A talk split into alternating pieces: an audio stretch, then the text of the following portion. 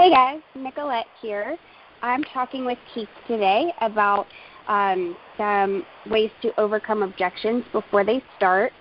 Keith is a Hall of Fame producer with Family First Life. So that means last year he issued over $400,000 on his own pen. And um, today we're just going to ask him some questions to get a better feel for his um, sales strategy. So, Keith, you are undeniably one of the best agents in the company. You have a super high closing ratio, and your premiums tend to be higher than average. This isn't a coincidence, um, and we don't have time to go over all of your tips and tricks today, but let's just focus on one of the hardest aspects of this job, the objections. So, what kind of tips can you give our agents about overcoming objections? Great question. Um, so, I had I had similar similar views. What what do you do to overcome objections, right? Uh, when I first started, um, I remember being in a training. This was about April 2017, and um, there were some some Hall of Fame producers, some people that are multimillionaires now in the industry who paved the way, but they were doing a Q&A um, and a training session, and and I'm you know brand thinking new. Um, and a lot of agents are asking questions. What do you do when you run into to this objection? And Mark Mead, who's one of the top people that paved the way here, Mark Mead says, I don't run into that. So then they asked John Wetmore, another you know founder here in our company, and asked him, and he says, Yeah, I don't run into that either. And, and a couple of hands come up, and and um, a lot of these objections that people were asking out of the audience, a lot of agents were asking um, John, uh, Mark Mead, um, Paul McLean, some of the top producers in the company, uh, VPs now in the company, were uh, kind of just throwing it around. I don't run into that. And and to be honest, as a new agent, it sounded very arrogant. Um, and um, I didn't know these guys from Adam. I was thinking, you know, how if everyone else is running into these questions, these guys going to be saying the same clients. So why are how are they not running into this? So I asked John. I pulled him aside and I said, "Hey man, I'm new to the to Family First Life. Um, how are y'all not running into this? Because it seems like the overall consensus is everyone else is running into these questions. Job special lead, what you know, what's going on? And and he told me you got to kill the objection before it happens.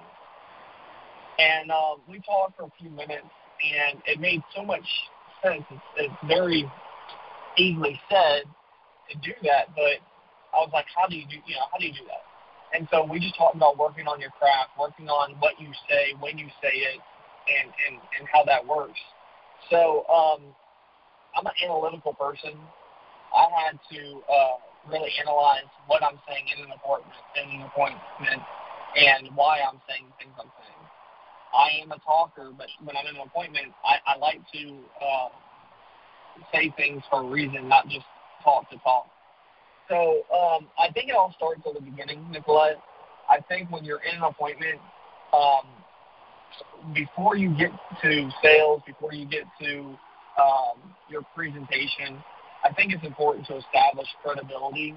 We don't train on this enough at Family First Life, but I think agents should uh, spend a handful of minutes, maybe five minutes, seven minutes, three minutes, whatever is convenient for you, but um, to establish who they are.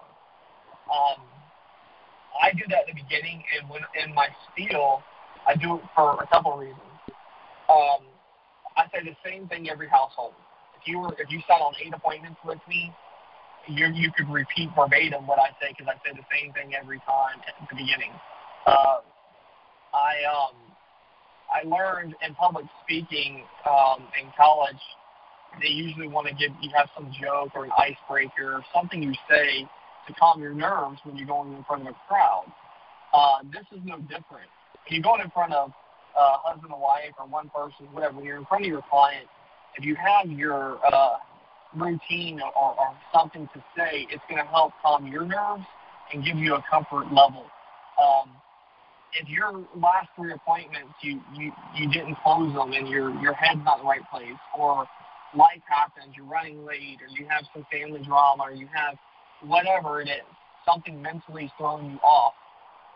When you go into a home, if you control your your routine, you know what you're saying, it kind of gets you back into a rhythm. Does that make sense? Absolutely. It's like a it's like a reset. Like you just you like muscle memory. Exactly. So I go in there and I say the same thing because no matter how good I did or how bad I did previously or or where I'm at in the week, um, I can go in there and, and, and always say control the controllables. So part of it is I go in there and, and, and reset, um, kind of have amnesia about the, the, the rest of the, you know, the day so far. Because I don't want to go in an appointment, whether I'm 4 for 4 or 0 for 4, and I'm going into my fifth appointment, that's a new appointment. So I'm starting at I'm starting at scratch. I'm I'm I'm starting over, and I need to make sure my presentation is on point so that I'm fluid with my speech patterns. I'm fluid with what I'm saying, and in that, um, I I just developed certain things to say, and then I analyzed what I was saying, so it would help me in the future for appointments. Because when I was running into objections at the beginning, you know, um, I was like, I gotta figure out how to overcome that. So I'm gonna tell y'all exactly how I say it, and then you can take a tidbit from that, make it grown, and, and tweak it for you. Because every individual that's gonna listen to this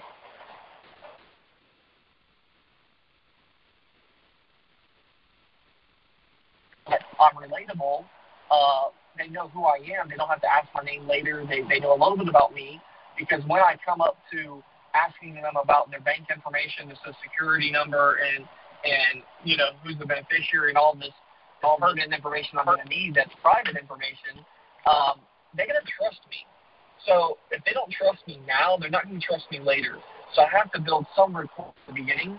And um, it's not small talk. I'm not sitting there talking about the football game or or talking about something random in their house, which a lot of salespeople do.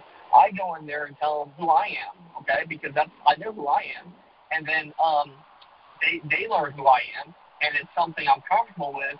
And then in that, I I do kill the objection. So this is this is what I say, and you can take it with a grain of salt.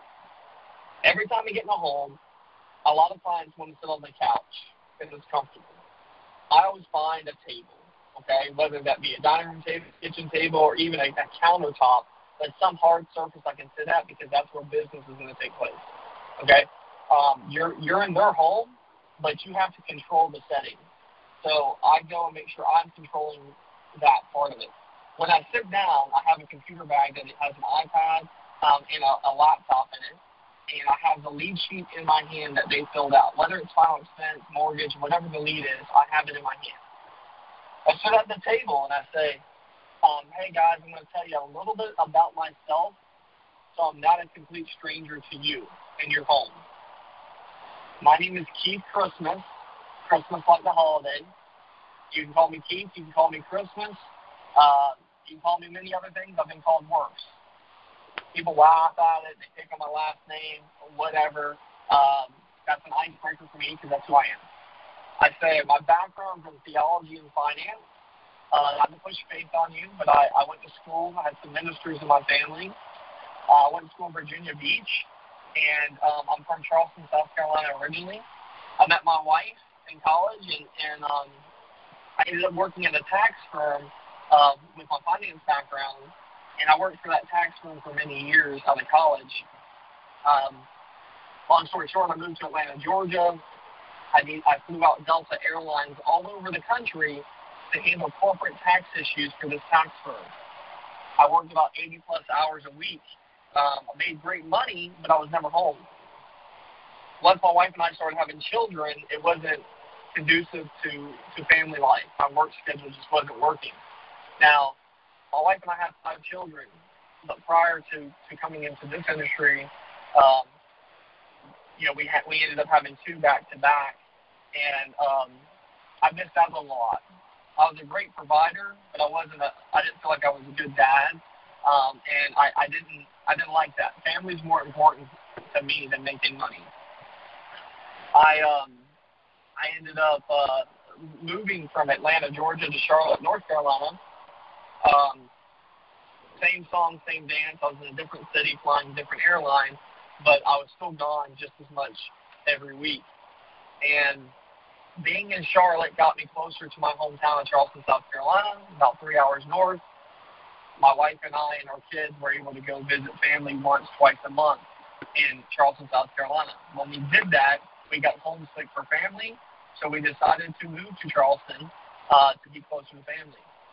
The, the issue with that was Charleston's a small airport. I had to travel even more because I had to find connecting flights to Charlotte or Atlanta to fly out different places all over the country to handle these business taxes for the firm.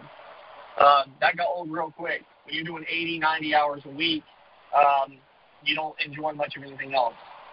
My health deteriorated. My I was stressed uh, to no end. Financially, the money was great, but everything else. During that time, my wife got pregnant with our third child, and one of my best friends died. His name is Nick. Nick and I grew up together. Nick had a house. He had the house for about eight months. Him and his fiancee Stephanie had two girls the same age as my son and daughter, and uh, they were getting married June of that year. Nick died in April, and when he died, he didn't have any mortgage protection, life insurance, 401k, IRA, savings, anything.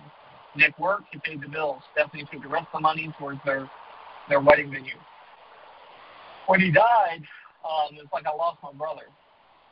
This was family. I've known him for as long as I can remember. Uh, Stephanie, I knew her since kindergarten. So Nick died. Stephanie had no place to live. She could not afford the house because she wasn't working. Her and the girls moved in with her parents. Nick's father had to pay for the funeral. Nick's father coached me in basketball when I was a little little guy. So this is a guy I revered as like a father figure myself. So when all this happened, it really hurt. Um, and I don't want to get emotional about it because I have plenty of time, but um, I'd say that was the catalyst which, that caused me to change careers. I didn't think about doing this, but I did not want to be gone from my family anymore. Nick's girls were going to grow up without their daddy. My kids weren't seeing me, and I was still alive, so I decided to quit the firm. They offered me more money, uh, very tempting, but end of the day, I walked away, and a lot of people thought I was a fool, but I walked away from a lot of money so that I could – I could be home with my family. Um, I ended up meeting with State Farm, who I had like nine policies with. I had a boat, house, cars, insurance, everything with them. And my uh, policy I had, I got when I was 23 for half a million. That policy uh, was going to expire at 43, and I didn't know it. Um, policy was only going to pay out if I was dead by 43. I have paid a lot of money into it, and I didn't realize that. I thought I had the rest of my life um, so because I didn't like the policy I had and I wanted something different, one thing led to another, and I ended up looking for different insurances. I um, came across Family First Life in, in my just Google search for insurance. Uh, met with a, a broker and ended up getting uh, some insurance on my family. Decided, um, you know, I needed a job change. My wife told me to look into this, so I got licensed two weeks later and um, and the rest is history. I helped uh, an agency grow in Charleston. Um, I ended up um, relocating to where I'm at now, and um, I work for 25 different insurance carriers, roughly, give or take. Uh, they're all A-rated. Um, I specialize in mortgage protection, uh, all forms of life insurance, final expense planning, cremation, uh, things of that nature, so you don't pay too much to a funeral home. It also helps people reallocate their IRAs, their 401ks, their, their savings, um, because you can't afford to take losses in your retirement. So I help, um, if possible, put you in a better uh, position in retirement by helping you grow your money and keeping your money secure from loss. So that's kind of what I do in a nutshell, guys. Um, when you fill out this form, you probably fill out dozens of these. My job and the brokerage I work for, our job is to shop around for you so you don't have to meet with every Tom, Dick, and Harry. You know, unless you guys don't like me, my job is to get you covered and find something that you're going to get approved for. So we find something that fits your budget um, and find out what company is going to best suit you. Now, a lot of people want a million dollars, but they only get maybe fifty thousand. I wouldn't mind having a Ferrari, but I'm not driving one. So we're going to stay in your budget and find something that works. So whether um, guys if I'm sitting there with mortgage protection, or just internet life leads or Facebook leads or final expense or whatever have you, I'd say, um, you know, you may want $100,000 of coverage, but you might only get 10000 We're going to find out who's going to approve you today and get you coverage, okay? So I'm already assuming we're, that's what I'm there for. All right. So then I, I take the lead, I ask them some questions, and do my financial inventory from there. Um, everything I said at the beginning, if you start analyzing it, is there's a reason. I humanize who I am. They know who they know about me. They know I'm a family man. They know money's not everything, but yet, you know, I want to make money, obviously. But um, hearing the story about my friend Nick, true story, they don't want that subconsciously to be the, the result for their family. So it's, it's kind of planting that seed they need coverage. Um, I overcome the objection of shopping around because I tell them that's my job. At the same time, I don't think they want to let me down or their family down because I just told them a story that is true that they don't, you know, they almost feel bad if they don't get coverage. Um, and then I just start talking about the why. Why did you fill this out? If it's final expense, Betty, you're 78 years old. What caused you to fill this out now? Um, and they'll tell me, uh, my sister passed away or or whatever, and I get them to talk about that. What did that cost? What did that look like?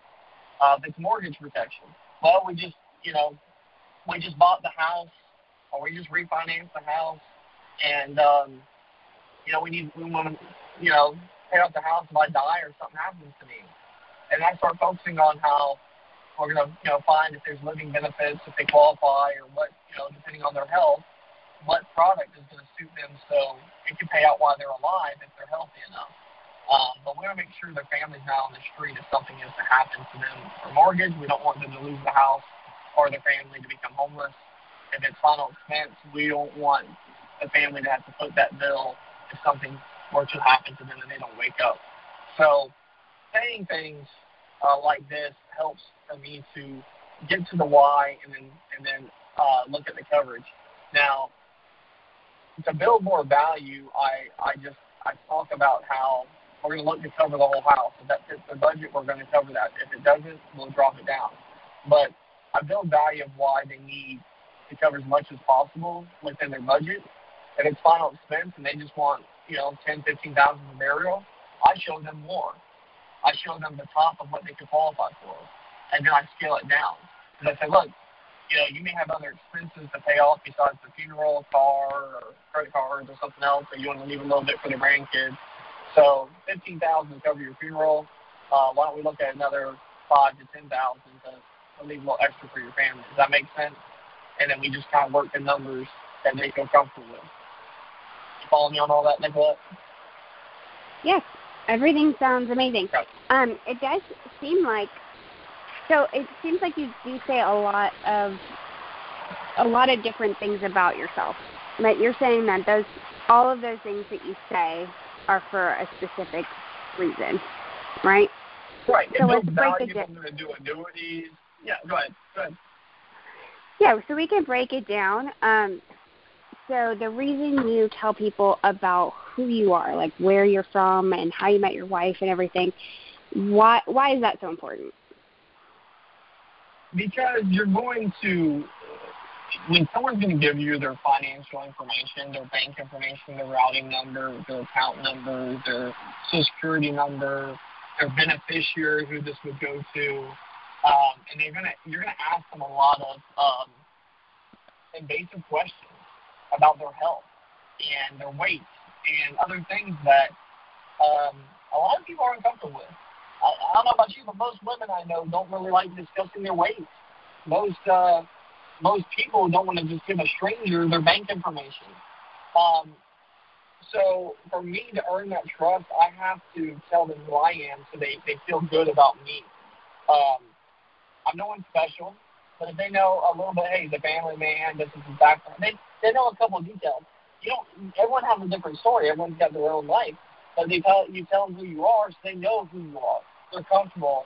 Uh, they have some connection, and I think that building that rapport, and they know who you are, that trustworthiness is going to help them to, uh, un, you know, unfold a little bit or, or be less reserved because now they they know you. Now they're like, okay, right, you know, They don't have to just go, oh, what's your name again, Nicolette? They know about you. They know your mom. They know your daughter's name's Lorelai. Whatever. They, you build that rapport, and and they're a little bit more uh, trusting because, because I mean, I mean that, to me that's just how people work. When they know more of you, they're more obliged to tell you more of them. Right. Because if you don't say if you don't say anything about who you are as a person, that leaves it wide open for them to have a million different ideas in their head, right? And right. most of those aren't necessarily going to be favorable. Guy. Yeah, if they don't know if you're just there fly by night, if you're, you know, a creeper. Know, a lot of these people might have gotten taken advantage of in the past uh, by giving out their personal information, identity theft, or or their uh, bank information and was compromised or something. And so I think about if I'm in their shoes, I try to reflect if I'm them, how am I going to feel? I want to know who, you know, there's a saying, I want to know who I'm getting in bed with. You know, um, I want to know who I'm doing business with. So um, to make a, uh, a judgment if this is some, somebody I trust and somebody um, I feel good about going forward with. And there's plenty of times I went to go do things in, in my life, uh, whether it be selling a home and I'm dealing with a realtor or buying a car or some major decision in my life, like such as buying life insurance. I want to make sure the person I'm working with, I trust. I'm not just going to work with anybody. I want to I want to deal with someone that I like and that I feel good about. And if they don't know you and they just you go straight for the business, you're going to run into objections. I promise you of things that you're going to go into because they just don't trust you. They don't know you. Mm-hmm. They don't want to give you that. I'm not going to give out that information. People go, well, what do you do when they run when people ask you or tell you I don't want to give out my personal information? I don't run into that. You know why? Because they trust me now. Because they know who I am. You know, they can look me up on Facebook now. They know my my story. So I've given them a why of why I do this um, by telling a story that was personal to me. Um, they know my background, so I gave them some credibility that I'm an educated man, that I worked at a firm, uh, that that you know that helps them to feel more trusting when it comes to their finances, even if it's not about an annuity or some retirement um, that I'm trying to help them with. It's about me making sense of of them on their premium, because when I'm getting them to pay me a sum of money, I tell them, you know, guys, I, I understand it's all about budget. That's what I deal with. I deal, I handle my own budget. Everyone in on this call can say you're you're uh, you have a background in finance. You don't have to have a degree. You didn't have to work at anywhere. You didn't have to go to school for it. But you handle your own bills. So, and you're, you're licensed to do this. So you have a background in finance because you're licensed to deal with their finances. So when you're talking to someone about their bills and or or, or their uh, ability to pay, you know, you ask the right questions. What do you, I, I ask them things like, John, what do you do for a living? Okay, you're 52. Do you smoke? Nope. What do you do for a living? Oh, I'm a IT guy. Okay. Just on an average month, John, what do you bring in just on your income? What do you bring home for you? And then they trust me now, so they're willing to tell me that. They, no one ever asks why. Know, no, I've never mm-hmm. had one client balk at that question because I've overcome it at the beginning because I've kind of planted the seed. So then he tells me what his income is, and then I say, just for you. And they go, my take home or gross, and I go, whatever, what do you take home a month? Oh, I bring home 5000 a month. Okay. John, do you have any major health issues, heart issues? And I go into the health, and they tell me no, no, whatever, and I make notes. And then I say, same thing to Susan, his wife. Ask her questions. Find out the same stuff on her. And then I go, John, if something happens to you, I don't say death. If something happens to you, you can't work. You lose your job. You get sick. God forbid you pass away, even if that did were to happen. But if, let's say you didn't pass away, but something happened to you to, to health wise, and you can't work, do y'all have anything to lean on? Do you have any assets, um, cars, land, property, uh, old vehicles, um, savings accounts, investments, IRAs, 401ks? Do you have anything uh, that you would utilize to help float you guys on your bills until you get on your feet? And I say this in a broad way such as that because it's going to tell me what assets they feel is a safety net for them on why they, they may not get the insurance. If I don't un- uncover their in the back of their mind what they have, then I'm not able to. They may sit there and go, "We don't need this." Why? oh well, I got you know I got two properties paid for. If something happens to me, Susan will just sell the rental house and uh, live off of that for a while. I want to know what they're dealing with so I can discredit that before that before they use that as a reason to not get the insurance. I had one couple one time. They had 50 acres of land. They said, "Oh well, on clear cutting the lumber, that's worth about a hundred grand, and then we'll sell the land, and that's probably worth another hundred grand." So you know, so they're thinking in their mind of, "Hey, I don't need to get this insurance because if, if I go down, Susan would just sell the property, sell that land, and, and, and the lumber to the to the log the uh, log mill, and we have money coming in. I don't care what that asset is, if it's cars, if it's 401k, but I can I can kill it before they use that against me.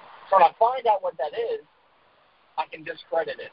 I go, oh well, that would take you some time to sell that, or or you need to live off of that income if something happens. That's income that you want to, that's assets you want to protect and, and and I just say it in a way like that, like we don't want to touch that, you know. And they say I got insurance through work.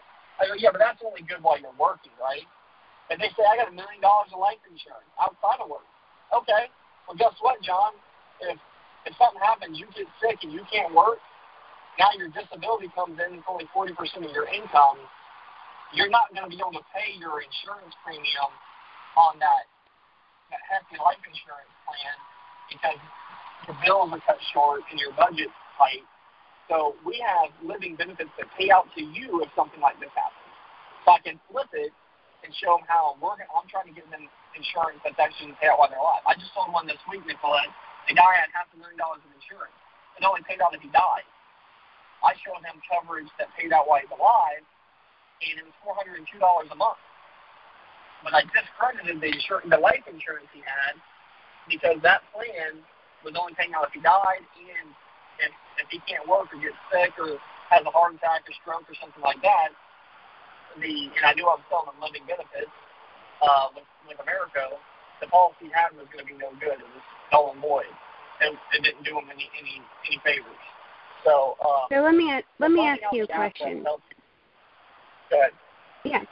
Let me ask you a question about that particular situation. So, um, did you know that he was going to be able to qualify for Americo when you started building that cashback yeah, or that um, the living benefits value? I was all right. Yeah. So when I got to that point, I'm asking. The, I asked him the health questions up front. I go. Um, I can't think of the guy's name off the top of my head, but I um I asked them. Um, you know, his, I give their age, their name, I write it down, and then I ask them his health. I said, do you have any heart issues? Have you ever had any heart issues? No. Um, are you diabetic? No. Do you smoke? No. Um, you know, are you uh, you ever had cancer? No. Are you any are you on any prescription pain narcotics? No.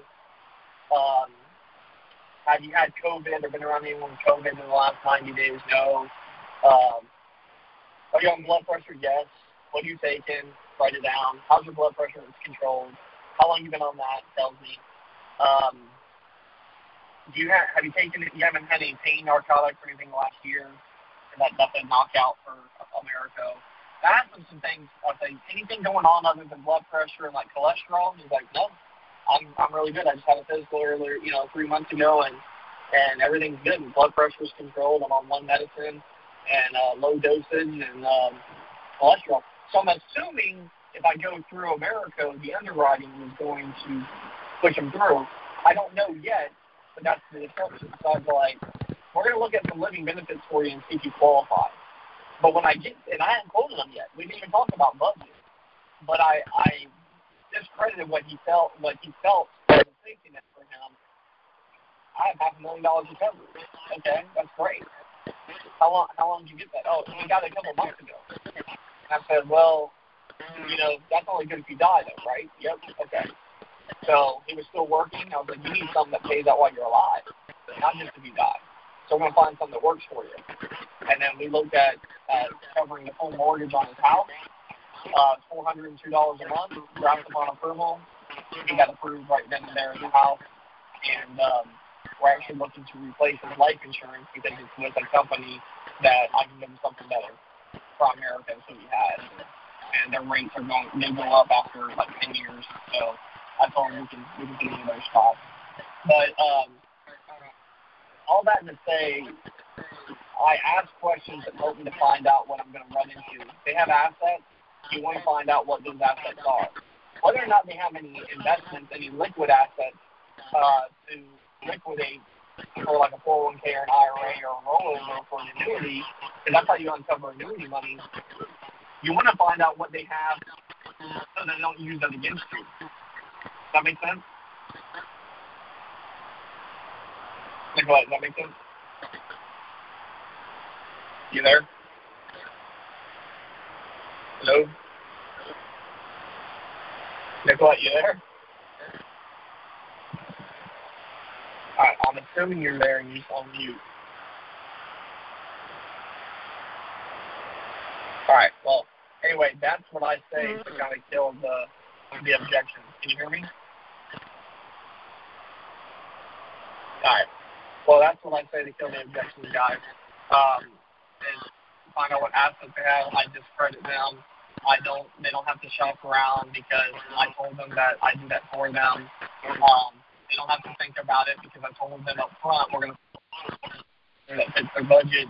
Um, they don't have to talk to their spouse because when I set the appointment, I make sure the spouse is there. If I get to the appointment and the spouse is not there, then I reschedule. I don't care how good you are. Nine out of ten times you will not close it because you could you guys could sell me on the need of insurance. If my wife's not there, I'm going to say, hey, I got to talk to my wife, and I'm not going to explain it as well as you do. So then I'll I'll butcher it. I'll tell her. She'll she'll she doesn't know all the benefits of it, and she'll say it's too expensive or we don't need it right now, and not get it. But if you sit with both decision makers, your your probability goes through the roof to close it. So uh, decision makers there.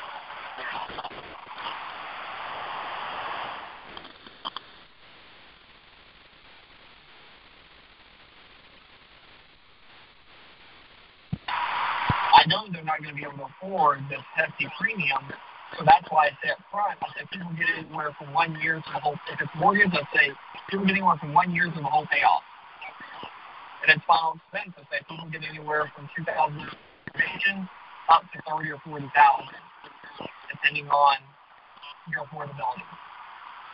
But I say it up front so I can always go to the, to the lower premium if they can't cover the whole mortgage, or if they can't cover the top end on the final expense, I have some wiggle room to, to drop it down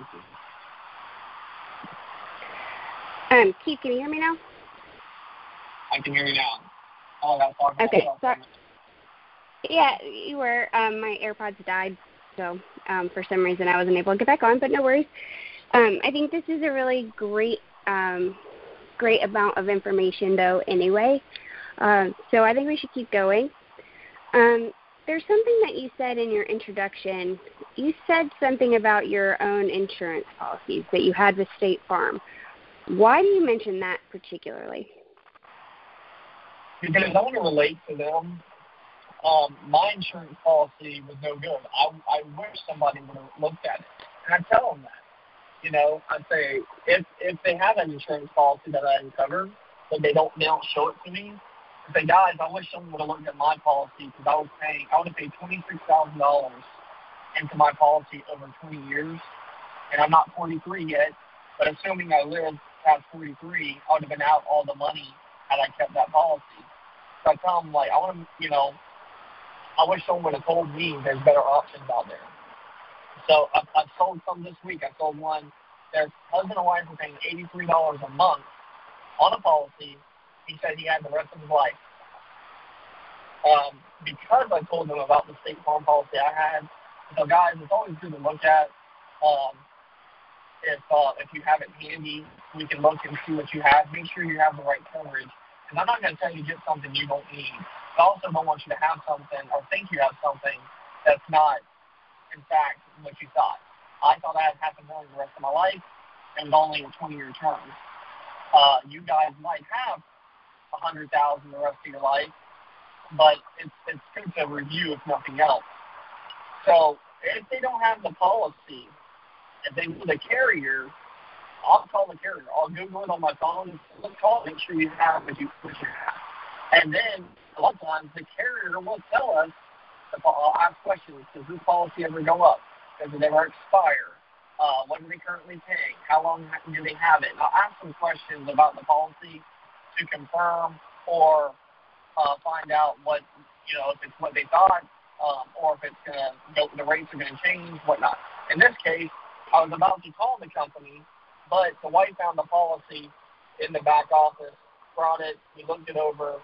Uh, the rate they're paying eighty three dollars combined for a hundred thousand for him, fifty thousand on her. Uh, the rate was going to go up in, in six years from eighty three dollars to two ten, and then it goes up fifty dollars every year after that. He didn't know that. They didn't know. They thought they had it forever, and I said, "You do have it forever. It's just going to keep going up." So um, we were able to um, we were able to replace it. I got them for 150 56 dollars a month, draft upon approval, and his wife is paying 81 dollars a month for hers, draft upon approval. Both of them were approved. Um, so now they're paying a lot more, almost 156 dollars, 150 whatever, 52 dollars more a month combined. I wasn't cheaper, but I sold them on value. The value was better because I was giving them something that never went up. The rate, the rate they had was going to to increase in a few years. So I'll give them better value in the long run. Does that make sense? Absolutely. Um, so there were a couple of things. Why you picked out. Yes, there were a couple other things that I, I thought were important to talk about as well. Um, you say that you specialize in mortgage protection and that you help allocate 401ks, IRA, IRAs, etc. What what's the purpose of that? Do you say you specialize in mortgage protection at all your appointments, or do you tailor that? Like if you say if you're going to a final expense, do you say? Yep, I say the same thing every house. Um, because when I first started Nicolette, I had a mailer for final expense. We didn't have Facebook final expense when I started, so we're, things are a lot better now with LeafFlow, but we had mailers. I had a mailer final expense, and I sold them final expense, ten grand or whatever it was they wanted. However, the gentleman filled out a form in the mail also for his mortgage, and a net, an agent in the office wrote him up for two sixty a month to protect his mortgage. Had I told him I did that, I would have got him some mortgage protection as well. But he thought I, I was just there for burial insurance. So I want to make sure they know everything I handle, especially if I come up with the annuities. If I find uncover that we have six hundred thousand dollars in the bank, it's just sitting there well, maybe they need to reallocate some of that into an, to an investment and grow their money. Um, I can't tell you, Nicolette, how many times last year I had people for final expense or mortgage appointment, and they honestly didn't really need it. And I'm not going to quote someone or sell someone something they don't need because they had plenty of money in investments.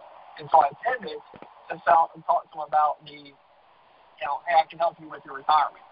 But I established up front that I do that, when I uncover that they have those assets, and they tell me I don't really need this because I got 800 grand in the bank, and I'm like, well, why don't you know? I told you that I specialize in helping with your retirement, and I'm going to show you some options and see if it's something on maybe you can reallocate and diversify your your funds, and then I I can still get them for something. I sell them on some other uh, asset that I have. Okay. Awesome. Um, Gosh, there's just so many good tidbits for you. Um, why do you mention the? I never mind. I, do you think it's important to explain why you chose this particular career for yourself?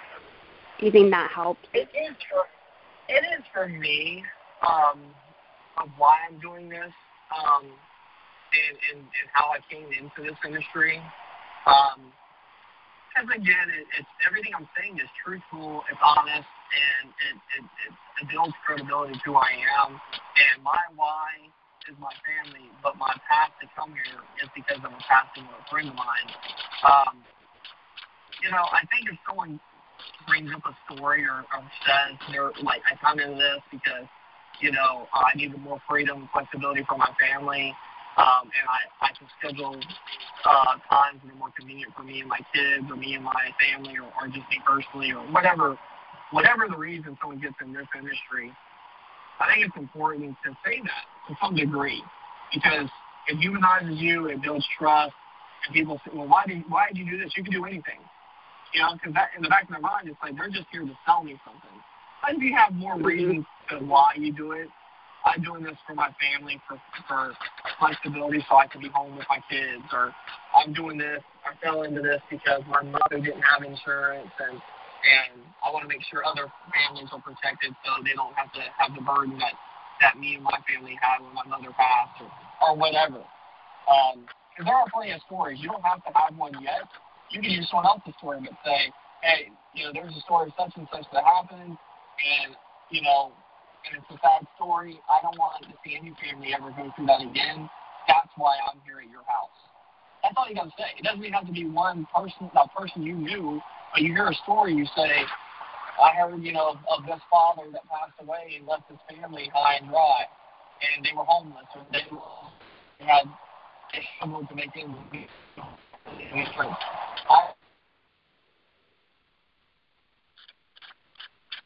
Uh oh, it sounds like you're cutting out a bit. Um, can you hear me? I'm not sure if you can. Yeah, we. I can hear you now, but it was cutting in and out a little bit. Oh, I'm sorry, I'm driving, guys. Yeah, it gives you a little more oomph when you tell them why. You know, I'm uh, doing this so that you don't have to end up like this family that didn't have insurance. You know, give them some story, some something that you have relatable to, or another story you've heard. Um, but they don't want to. You got to paint the picture of if they were this family that didn't have coverage, what does that look like for them? And when you say things that get in their mind, they're thinking about it while you're talking of why they need this they don't want him to kick the bucket or her to kick the bucket or or whoever may die or, or something happens, he has a heart attack, can't work, and now his family's screwed. That's why you want to say things. I want to make sure you're protected. That's why I work with so many carriers so we can get you get you protected for your family. Awesome. Now, you also mentioned um, you may want a million dollars, but not everyone qualifies. Um, why do you mention such a high number like a million dollars? Because everyone wants a million dollars. Everyone wants as much coverage as they can get. And I sit there and I say something that high because they may want two hundred eighty thousand to pay off their house, or they want may want a hundred thousand for burial expenses, or whatever in their mind. They have some number or some idea of what they would like to get. And I say that to kill it, to stop that, to cut that objection before it comes up. You may want this, and my job is to get you as much as humanly possible. But I know most people it's going to be budget or their health. I don't know until I'm talking to them. This 33 year old could could want 300,000, but maybe he's had some health issues that keep him out of getting that, or maybe it's a budget thing for this family or whatever. So I don't know that until I go into it. So I say it up front. You may want X, but you may only get 50,000 you know, because then when I show up and talk to them, they're like, yeah, like to get a hundred thousand whole life, and the lady's 78 years old and it's way too expensive and she's on limited income. I had to I had to kill that objection to get to it and say, I know you want this, but this is really what makes more sense. You know, something better than nothing. Same thing with mortgage protection. I say the big number because they may want to cover the whole mortgage, but either health or budget doesn't permit them to do so. So then I'm like, well, then maybe you only cover a year worth of payments, or maybe you cover half the house or whatever. But I ha- saying that's letting them know we're going to get you approved for something, but you may not get that what you you know the high end of what you want. Because everybody would like to have a Lamborghini, a Ferrari, a, a mansion, or whatever it is, but budget, cars all that causes people to get what they can get. I look at it this way: that everyone needs a car someone goes to the car lot and says, I'd like that Lamborghini, that's what the client's thinking. I want the Ferrari. I want the Lamborghini. But they get the car lot, they still need a car. So they're just going to walk away and not get anything? No, they're going to get a Honda Civic. They're going to get something that's in their budget. Client comes in and wants a million dollars when they meet with me. They may only get a hundred thousand. They get fifty thousand. Why? Because they still need insurance. You know, like they're no better off if I leave there and don't get them covered so let's get you covered for much more practical. You know, or or or you, you got nothing. So that's that's my thought is like if they went to a car lot, they need a car regardless. It's just they want the, the high end one, but their budget's keeping them at this, um, or their credit is. Here with insurance, they want the high end, the top whatever it is. Like either their budget or their off of both is a big thing. So, yeah. Awesome. Um, I think that that is a lot of information that you just gave um, everybody, and um, I think uh, we should definitely do another call here in just a little bit about something about some of the other bigger points that you brought up. But I think you know just introducing yourself, um, establishing that credibility in the beginning, uh, laying laying things out in a way that you already um, quash those objections before somebody even has them in their mind.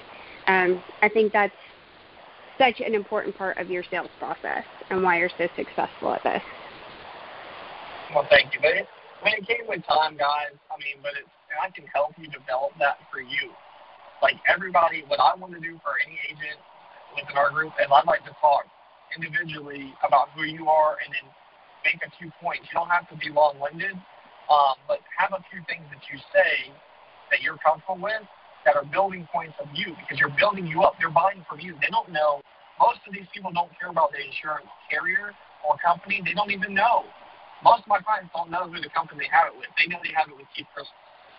And they're buying from you. They trust you.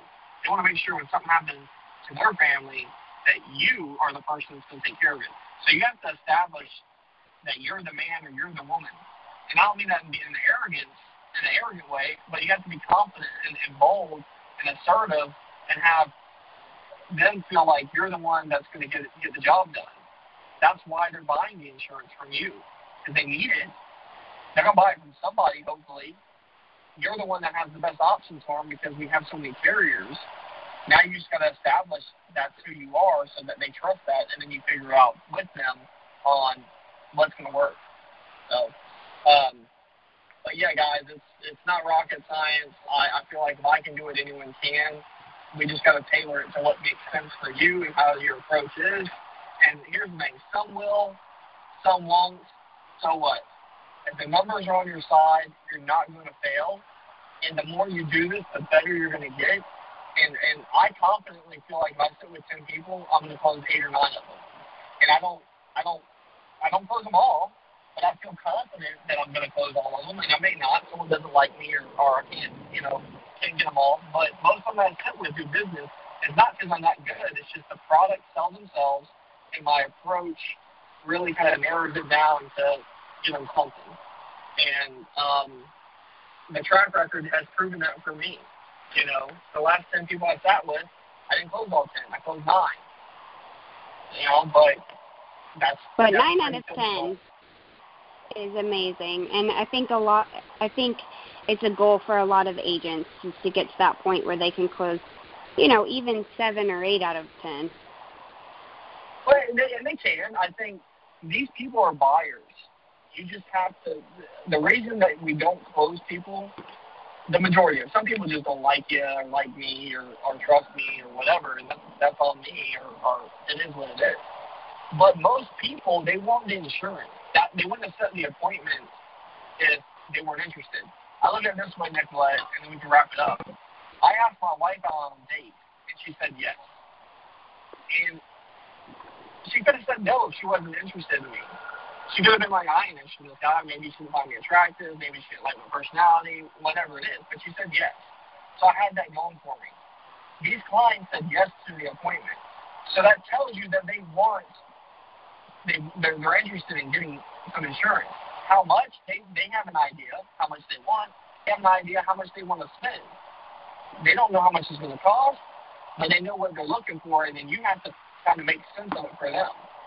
I know you want X. This, we're going to cover that, but if you can't, we're going to at least get you this. But they set the appointment with you because they know they need it. Now you just have to bring it home, and and and if you do it right and we develop it well enough, you'll close at a high ratio. I don't care what your background is. Everybody in this company comes from different walks of life.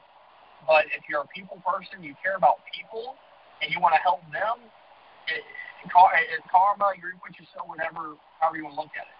But if you do, if you present it the right way and develop your craft, I promise you, finances will not be a problem, and you'll help a lot of families, and you'll build your confidence, and you'll really get good at what you're doing if you just trust the process. And I'll, I'll, I'll leave it with this. Um, not to push faith on you guys, but Galatians 6 9, one of my favorite verses in the Bible, it says, Do not grow weary in doing good, for in due time you reap a harvest if you do not give up. Translation, keep grinding, the results will come. Awesome. All right, Keith. Well, thank you so much for your time today. Everything you said was super valuable. I hope the agents get a lot out of this, and um, we'll do another one here soon. Sounds good. All right, thanks, everybody. Appreciate you. All right, bye-bye.